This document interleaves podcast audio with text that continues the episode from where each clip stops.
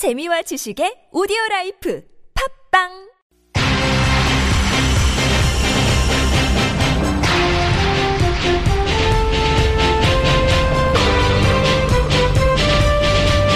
색다른 시선 김종배입니다.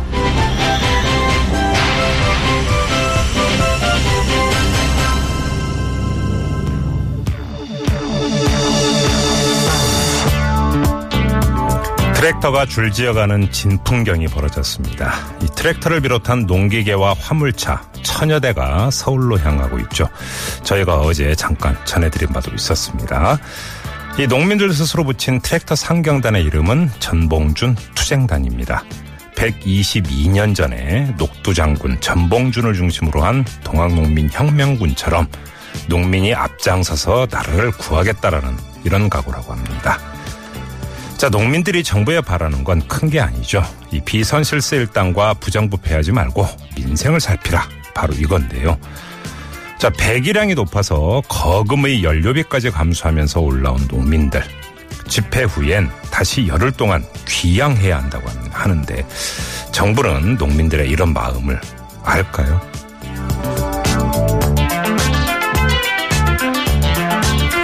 방금 전에 저희가 확인한 바로는 전봉준 투쟁단이 경찰 저지로 안성 IC에서 막혀 있다고 합니다. 정부는 농민의 마음을 알지도 못하고 알고 싶어 하지도 않는 것 같습니다.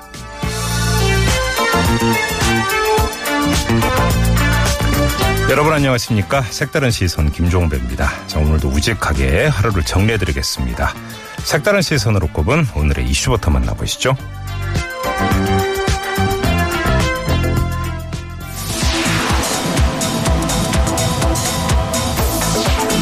너는 듣고 있는가 분노한 민중의 노래 다시는 노예처럼 살 수 없다 외치는 소리 프랑스 혁명을 다룬 뮤지컬 레미제라블 속 민중의 노래가 내일 광화문 광장에서 울려 퍼집니다. 시민과 함께하는 뮤지컬 배우들이 5차 촛불 집회 무대에 오르는 건데요. 연출을 맡은 변정주 감독 잠시 후 2부에서 만나봅니다.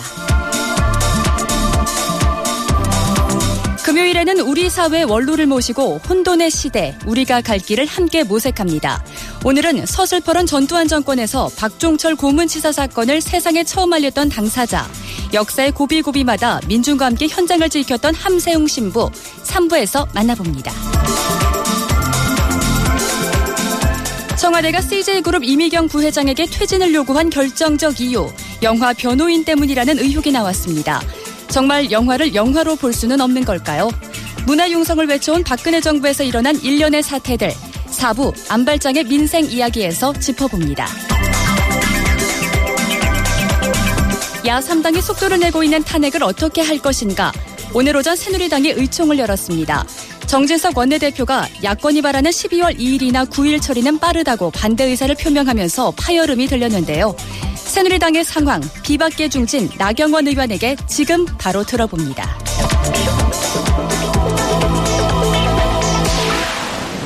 네, 새누리당의 사선 의원이죠. 나경원 의원 바로 연결합니다.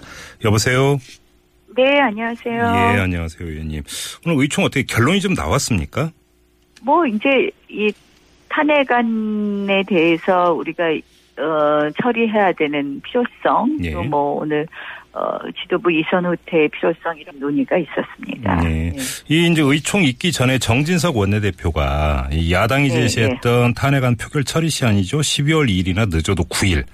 이게 네. 빠르다면서 자신한테 협상 정권을 달라 이제 이렇게 요구를 해서 당내에서 논란이 있었는데 어떻게 이 네. 문제는 좀 정리가 된 건가요?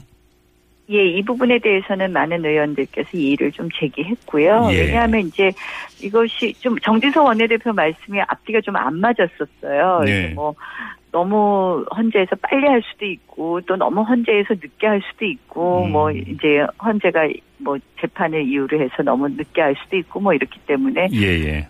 라고 이야기하면서 이제 거- 정권을 달라고 하니 네. 마치 이렇게 탄핵을 회피하는 것처럼 새누리당은 탄핵을 거부하는 것처럼 보였기 때문에 예, 예. 의원들께서 이의 제기를 했고요. 예.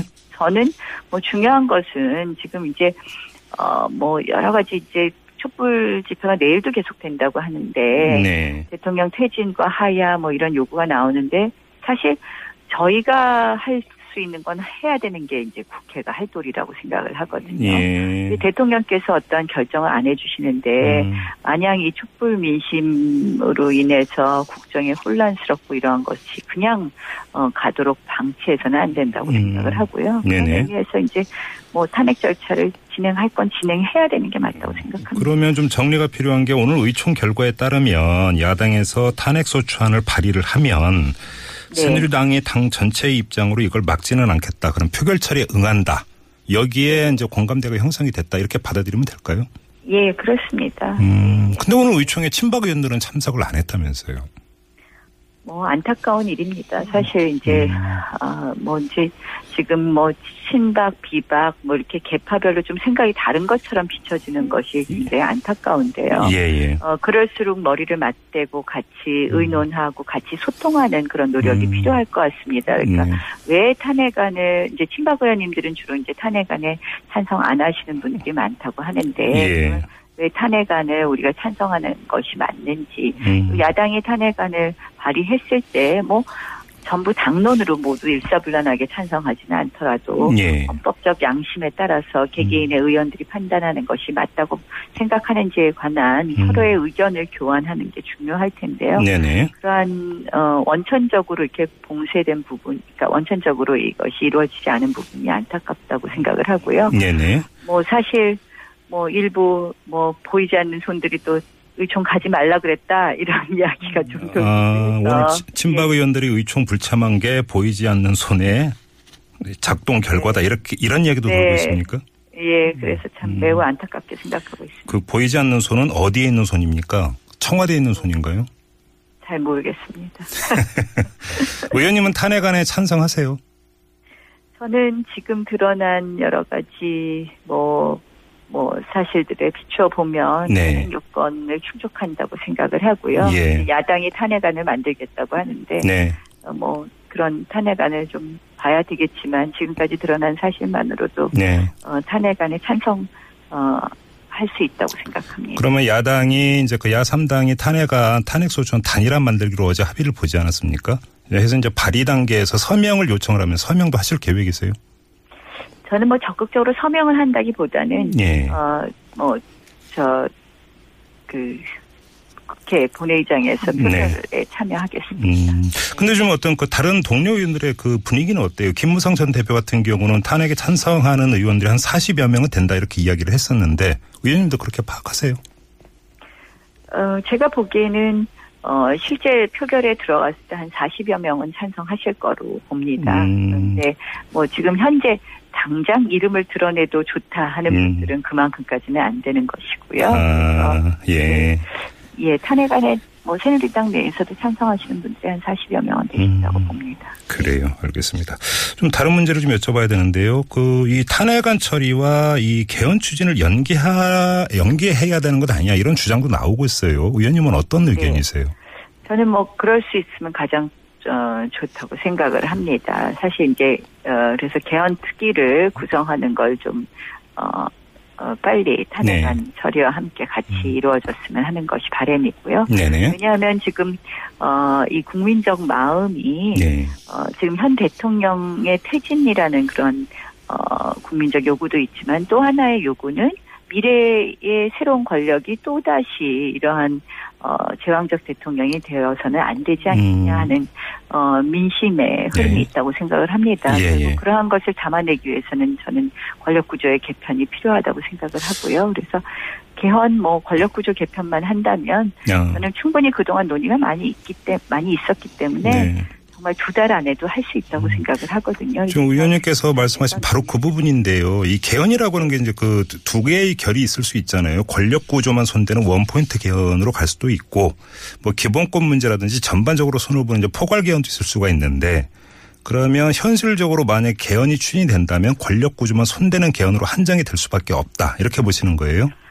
어, 왜냐하면 이제 만약에 탄핵안이 가결되고 탄핵소추안이 가결되고 헌재로 넘어간다면 네. 뭐, 어, 180일이라는 훈시 규정, 훈시 규정이지만 어쨌든 180일 안에 헌재가 탄핵안을 가결할 어, 확률이 음. 높고요. 네네. 그렇게 되면 내년 6월, 7월 또는 음. 7, 8월에 대선이 있을 수 있는데요. 예. 새 대, 어, 헌법에 의한 조기 대, 대선을 치르려면 네. 저는 뭐 원포인트 개헌이 이번엔 부득이하다. 음, 그래요. 근데 문재인 전 대표 같은 경우는 헌법이 무슨 죄냐 이런 그 이야기를 하면서 사실은 원포인트 개헌에 부정적인 입장을 표명을 했는데 이 개헌이 이 탄핵 추진하고 연- 과연 연계가 될 수 있을까? 그리고 합의를 도출할 수 있을까? 좀 의문인데요. 어떻게 보세요?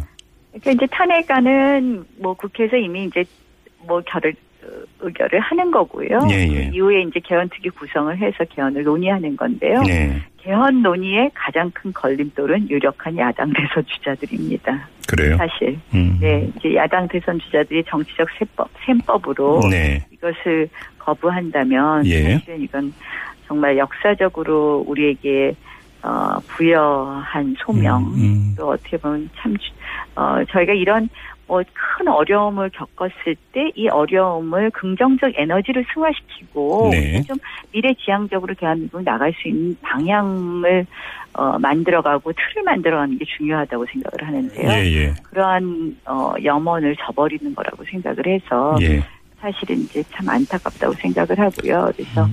유력 야당 대선 주자들의 좀 긍정적인 어, 어떤 입장이 있었으면 하는 게 저희. 근데 이게 그 유력 야당 주자들로만 한정이 돼서 이야기가 돼야 되는 문제일까요? 그러니까 새누리당 안에서 범보수 진영 안에서는 그러면 개헌의 필요성에 대해서 모두 공감이 이루어졌다고 봐야 되는 겁니까?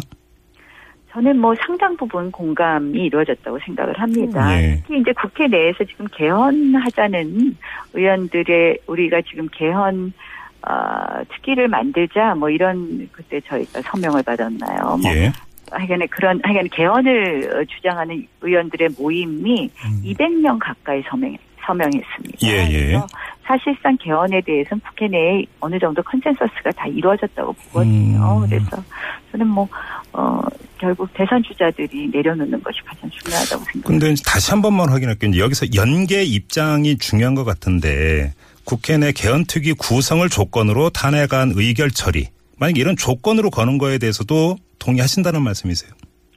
저는 뭐 가장 뭐 개헌특위 구성과 탄핵안이 동시에 이루어지면 가장 바람직하다고 생각을 하는데요. 예, 예. 그걸 연계하자 뭐 이런 음. 이야기를 하- 새누리당이 먼저 했을 경우에 예, 예. 어, 실질적으로 이제 또 오해받을 수 있는 부분이 있기 때문에 네네. 좀 아, 그런 부분이 있습니다. 연계 입장까지는 아니다 이런 말씀이시네요. 네. 예. 근데 뭐 저희가 이제 일전에 남재희 전 노동부 장관하고 인터뷰를 했고 이분을 비롯한 여러분이 지금 이 국민에서 개헌을 이야기하는 것 자체가 이제 비유적으로 불난 집에서 방 구워 먹는 것과 같다 이런 식으로도 비판을 했고요. 정말로 개헌을 할 거면 기본권 이런 것들을 손대는 포괄 개헌으로 가야 되는 것 아니냐 이런 의견도 있었습니다. 이 점은 근데 현실적으로 어렵다고 보시는 거예요? 그렇죠. 내년 대선이 개헌 어, 새 헌법에 의해서 대선이 치러지려면 예. 기본권 조항까지 지금 이번에 한꺼번에 음. 어렵다고 봅니다. 알겠습니다. 지금 그리고 김무성 전 대표 같은 경우는 정계 개편 추진 의사를 아주 적극적으로 밝히고 있는데 의원님은 어떤 생각이세요?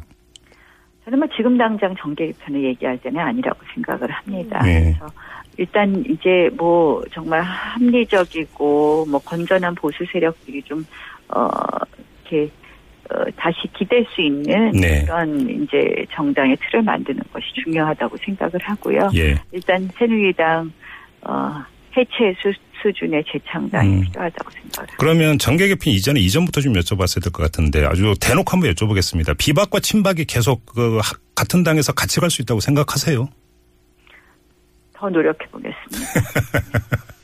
노력- 그러나 일부 책임 있는 진박들은 이선후퇴 해야 된다고 생각합니다. 이선 후퇴요? 이선 후퇴는 어떤 뜻입니까? 뭐 당에 이렇게 당을 자주우지하려는 그러면 당직을 맡지 말라 이런 뜻입니까?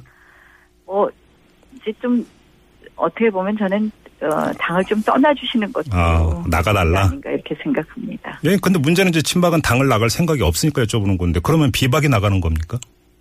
일부 책임 있는 분들이 나가시는 게 맞다고 생각합니다. 네. 근데 나가줄 거라고 기대하세요? 한번 솔직히 좀 대답 좀 부탁드릴게요. 나가줄 거라고 기대하십니까? 저는 그것이 당의 이제 개혁의 첫 걸음이니까요. 예. 그러니까 이제 뭐 더 노력하고 음. 우리가 또 공감대를 이루어가는 것이 네. 필요하다고 생각합니다. 예. 이정현 체제는 그 하루라도 빨리 사퇴하는 게 지금 필요하다고 보시는 거고요. 네, 그렇습니다. 그 일전에 저희가 정두환 전 의원하고 인터뷰를 했는데 정두환 전 의원 같은 경우는 만약에 이정현 체제가 그 물러나고 비대위가 구성이 된다고 해서 뭐가 그렇게 바뀌겠느냐 이렇게 좀 비관적으로 전망을 하셨던데 어떻게 보세요? 뭐 이제 그런 이야기들을 하, 하실 수 있는데요. 예. 비대위가 새롭게 들어와서 어떻게 어 정말 당을 해체하고 재창당하느냐 음. 그 과정에서 책임 있는 어 분들의 청 뭐 일종의 이제 탈 당 요구라든지 그러니까 네. 뭐 책임 있는 분들의 이선 후퇴를 어떻게 잘 유도하느냐에 따라서 예. 어, 탈바꿈할 수 있다고 생각합니다. 마지막으로 이거 하나만 여쭤보고 마무리할게요. 판사 출신이시잖아요. 이 이제 헌법재판소에 만약에 탄핵 심판이 들어갔을 때 어떤 전망을 하는 사람이 있냐면 이제 최순실, 안종범, 정우성 이런 사람들에는 재판이 진행이 될 텐데 헌법재판소가 이 재판 결과를 봐야겠다고 하면서 탄핵 심판을 정지시킬 수도 있다 이런 전망을 내놓고 있는데 어떻게 보세요?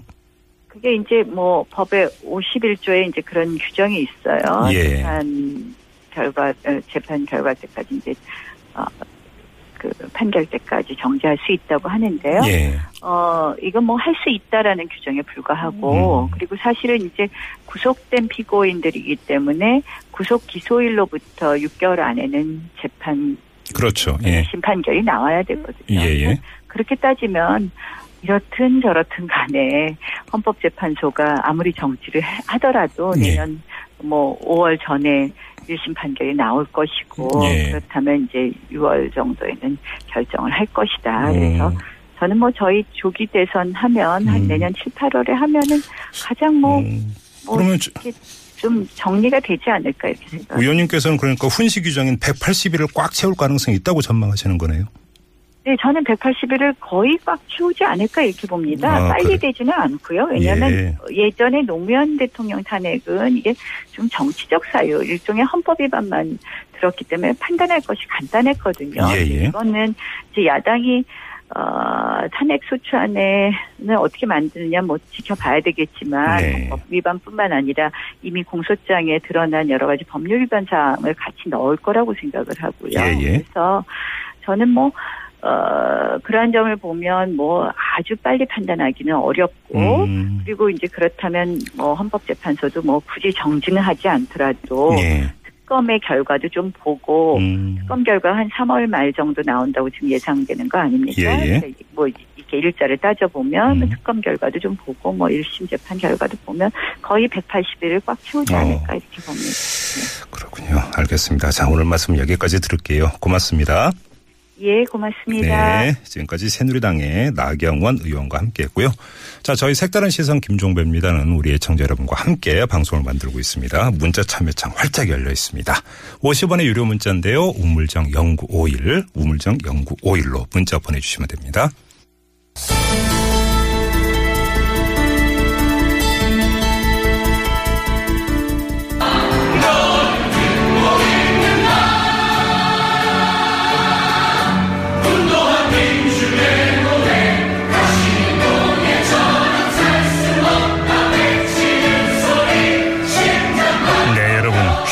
노래죠. 네, 뮤지컬 영화 레미제라블 속에서 아주 힘차게 울려 퍼졌던 민중의 노래인데요. 이 노래가 내일 광화문 광장에서 울려 퍼진다고 합니다. 시민과 함께하는 뮤지컬 배우들이 5차 촛불 집회 무대에 오른다고 하는데요. 이 뮤지컬의 연출을 맡은 변정주 감독 잠시 만나보죠. 여보세요. 예, 여보세요? 예, 안녕하세요, 감독님. 예, 예, 안녕하세요. 네, 어, 내일 어떤 공연이 펼쳐지는 겁니까? 예, 광화문 광장에서요. 네. 예, 시민과 함께하는 뮤지컬 배우들 32명이요. 네. 어, 세 곡의 노래를 통해서 시민과 함께 만나게 됩니다. 아, 노래 세 곡이요. 어떤 어떤 노래들이요? 예, 첫 번째 곡은 음. 나 여기 있어요라는 창작곡인데요. 예. 그 전영관 선생님의 그 에세이 세월호 추모 아, 예, 에세이에서 예, 예. 한 장면을 뮤지컬로 만든 음. 게 보여지고요. 네. 그 다음에는 어, Next to Normal이라는 작품의 빛이라는 노래로 음, 어, 시민들과 다 함께 촛불을 켜는 퍼포먼스를 계획 중이고요. 예. 그다음 세 번째 곡은 어 레미제라블의 민중의 노래와 음. 네일로라는 두 곡을 편곡해서 네. 어 함께 부릅니다. 방금 저희가 잠깐 들었는데 이 민중의 노래 네. 이제 가사가 너는 듣고 있는가 분노한 민중의 노래 이렇게 시작을 하잖아요. 네네. 감독님 여기서 너는 누구일까요? 너는 그 여러분들이 생각하는 네. 아, 그분이죠 한 분. 그렇습니까? 네네. 네, 32분의 배우라면 어우 그 메머드급인데 분위기는 어때요? 연습 네. 많이 하셨을 것 같은데. 그 배우들이 다 바빠 바쁜 상태에서 네네. 시간을 빼서 만나서 연습을 한 거였거든요. 네. 그래가지고 너무 아주 많이는 못했는데 저희가 지난주에 청계광장에서 할때 네네. 또한 번 모였었고요. 거기에 음. 이제 또 참여하고 싶다는 의사를 밝힌 배우들이 있어서 예. 어, 32명으로 지난주에는 19명이었는데 32명으로 오. 늘어났고요. 예. 그래 배우들은 너무 행복해하고 음. 이렇게 국민이 하나 되는 자리에서 어. 노래할 수 있다는 것에 대해서 예, 예. 감사해하고 행복해하고 있습니다. 어, 무대가 너무 좁지 않을까요, 감독님? 뭐 좁지 않을 것 같아요. 우리 배우들이 예. 잘 할 수 있을 만큼 좋은 음. 무대를 이제 주최 측에서 네. 마련해 주셔서 네. 어, 떤 무대든 저희가 열심히 노래하겠습니다. 네. 그리고 조금 전에 이제 그 세월호 말씀을 잠깐 하셨는데 그 의문의 네. 일곱 시간 이거에 네. 항의하는 퍼포먼스가 있다고 하는 게 바로 이제 그게 연결이 되는 얘기죠. 네, 음, 그거는 저희가 준비하고 있는 건 아니고요. 네네. 제가 알기로는 어, 무대 미술가 김경희 씨가 예. 어, 준비를 해, 그 구명조끼 304개를 준비해서 아. 그, 그 무대 어, 전에 그 광장에서 퍼포먼스를 하는 걸로 알고 있습니다. 예. 사실은 이번에 그 게이트가 있기 전에 이 문화예술인들 블랙리스트 거의 만 명에 가까운 블랙리스트를 만든 사실이 공개가 돼서 상당한 파문을 불러일으킨 바가 있었었는데 네. 자, 연극계에서 이 박근혜 정권 검열 백서를 만든다 이런 이야기도 들리던데 이건 어떤 내용이에요? 아, 그 블랙리스트 사태 이후에요. 네. 이제 연극계의 이제 선후배들이 모여서요. 네. 여기에 대해서 대책을 논의하면서 음, 어, 이런 일이 있었다는 것을 그냥, 어, 그냥 뭐 단순하게 남길 게 아니라 자세하게 예, 팩트들을 체크하고 증거를 모아서 네네. 백서를 만들어서 발간을 해야 음. 앞으로 이런 일이 더 벌어지지 않을 수 있겠다라는 네. 데 합의를 했고요. 네네. 그래서 단지 박근혜 정권에서 문화 예술에 부역한 사람들뿐만이 아니라 네네. 그 전에 뭐 친독재 정권, 음. 그다음 친일의 어, 친 그러니까 친일한 분 어, 어, 사람들, 음. 친독재한 사람 한 사람들 그런 문화 예술인들의 어, 좀 리스트업을 해서 다시는 우리 음, 사회에서 예. 무, 어, 문화예술가가 이렇게 권력에 음, 이렇게 붙어서 음, 어, 자신의 뭐, 뭔가를 뭐 이렇게 영위하지 않는 그런 네. 사회를 만들기 위해서 그런 백서 작업을 어, 하겠다고 음. 합의한 걸로 알고 있습니다. 알겠습니다. 아무튼 내일 아주 그 뜻깊고 귀한 공연이 펼쳐질 예정인데 저도 많이 기대하겠습니다, 감독님. 네, 감사합니다. 네, 고맙습니다. 네. 네, 지금까지 뮤지컬 연출가 변정주 감독과 함께했습니다. 뉴스를 보는 새로운 방법. 색다른 시선 김종배입니다를 듣고 계십니다.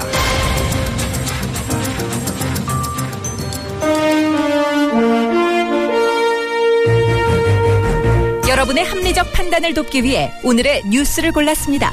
백병규의 뉴스 체크. 네, 시사평론가 백병규 씨 나오셨습니다. 어서 오세요. 안녕하십니까. 네, 자 오늘 첫 소식은 어떤 소식인가요? 역사 교과서 국정화를 강행해왔던 이 교육부의 행보에 미묘한 기류 변화가 감지되고 있다는 소식이죠. 이준식 교육부총리 오늘 그 반대 의견을 무겁게 받아들이겠다고 말했습니다. 그동안 이 국정화를 그 예정대로 그 추진한다는 입장에서 그 상당한 좀 변화를 보인 것 아니냐는 관측인데요. 네. 오늘 국회 그 교육문화체육관광위원회 그 전체 회의에서 이준식 그 교육부총리 역사 교과서 국정화를 강행할 것이냐는 의원들의 질의에 대해서 역사 교과서 내용에 대해서 국민들께서 그 판단해 주실 것으로 안다. 무겁게 받아들이겠다고 말했습니다. 28일 국정교과서 그 공개 이후에 그 비판적인 여론이 많으면 이를 수용하겠다는 의미 아니냐는 관측을 좀 낳고 있죠. 보통 월요일에 지금 이제 공개를 한다고 하니까요. 또 내용도 궁금한데. 그나저나 이 이준식 부총리 뭐 사표 낼지 모르는데 이런 얘기도 돌고 있습니다. 네, 이런 얘기가 나오고 있는데요. 네네. 아직은 뭐 예단 같은데요. 이 박근혜 대통령이 그 국정교과서 강행 입장을 고수할 경우에 그 현 상황에서 이 국정교과서를 강행하기 어렵다고 판단한 이준식 부총리가 사의를 표명할 가능성도 있다는 것인데요. 네. 오늘 국회에서 그 노웅래 의원이 단일 교과서가 아닌 그 다른 방법도 강구할 수 있다는 뜻이냐 이렇게 이제 그 추가 질문을 하자 이준식 교육부총리 반대 의견을 무겁게 받아들이겠다는 그 정도 수준 밖에서 답변을 드릴 수밖에 없다고 이제 말을 아꼈다고 하죠. 네네. 청와대와의 그 조율에 어려움을 겪고 있는 것 아니냐는 이제 관측을 나왔는데요.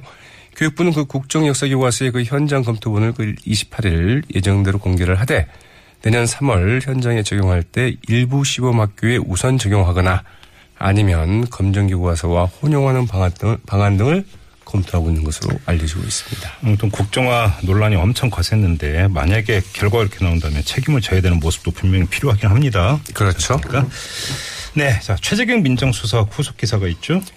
최재경 민정수석은 남고 김현웅 법무장관은 그만둘 개연성이 지금으로선 커 보입니다. 네. 오늘 오후 청와대 관계자는 그 언론의 그 확인 요청에 대해서 청와대 참모진이 사의를 고집한 최재경 수석을 그 설득했다면서 다음 주에 법무부 장관과 민정수석 사의 표명에 대한 공식 발표가 있을 것이라고 이제 이야기를 했다고 그러는데요. 네. 최재경 민정수석은 남기로 했지만 김윤용 법무부 장관은 여전히 그 사의를 철회해야 하지 않고 있다는 것이죠.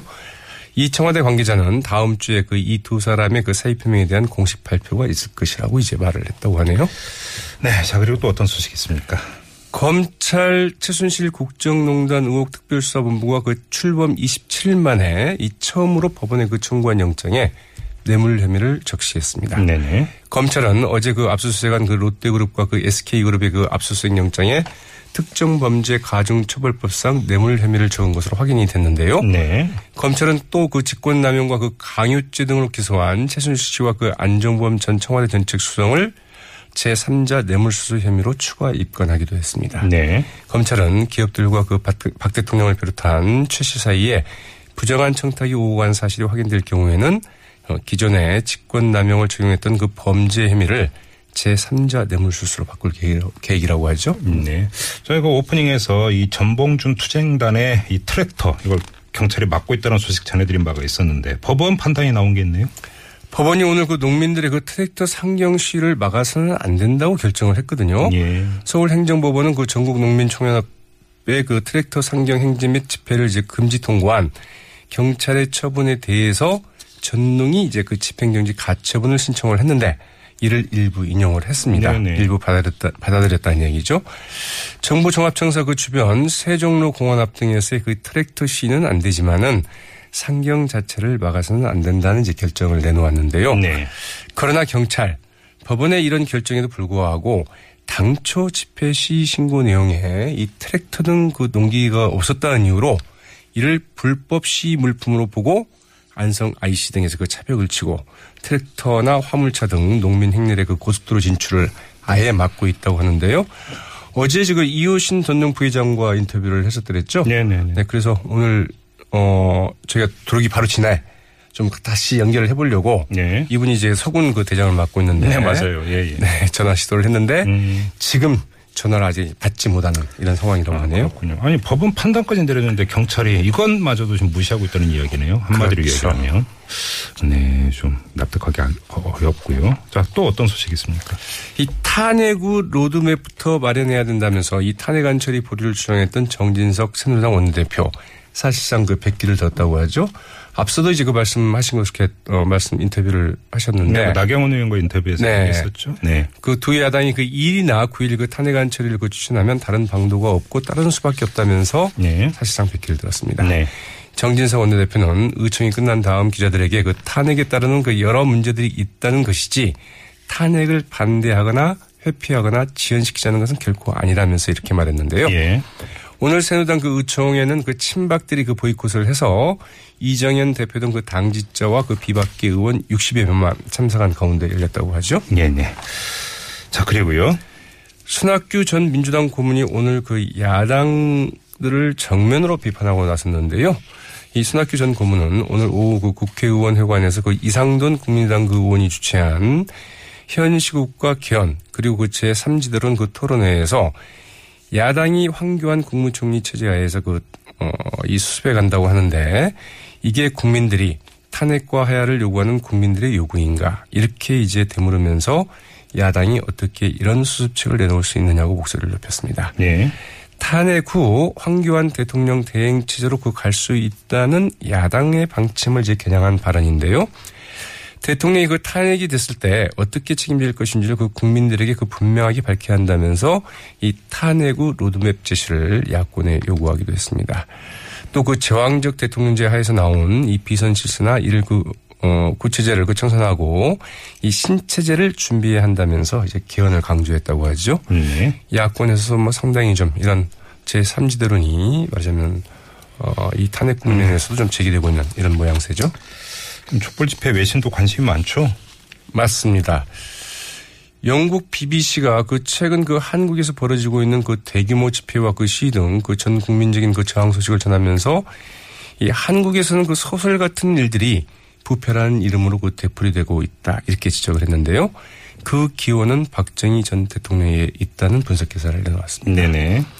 이 BBC는 일반적인 한국인들은 이 자리를 맡아놓기 위해서 돈이 가득 찬 지갑을 두고 갈 정도로 이 주변에 완전한 신뢰를 보이고 있는데 돈과 권력을 가진 이들에게서는 이 부패가 고지로화돼 대표되고 있다고 이제 지적을 했는데요.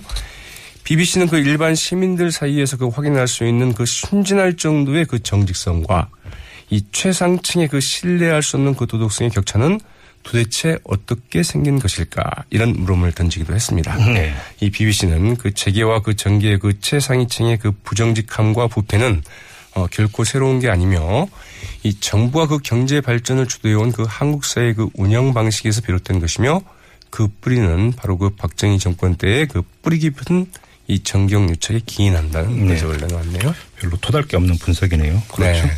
알겠습니다. 자, 뉴스 체크 여기까지 진행하죠. 수고하셨습니다. 네, 고맙습니다. 네, 지금까지 시사평론가 백병규 씨와 함께 했고요.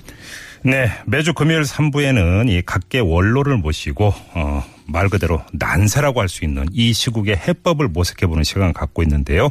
자, 오늘도 한 분 이 스튜디오로 모십니다.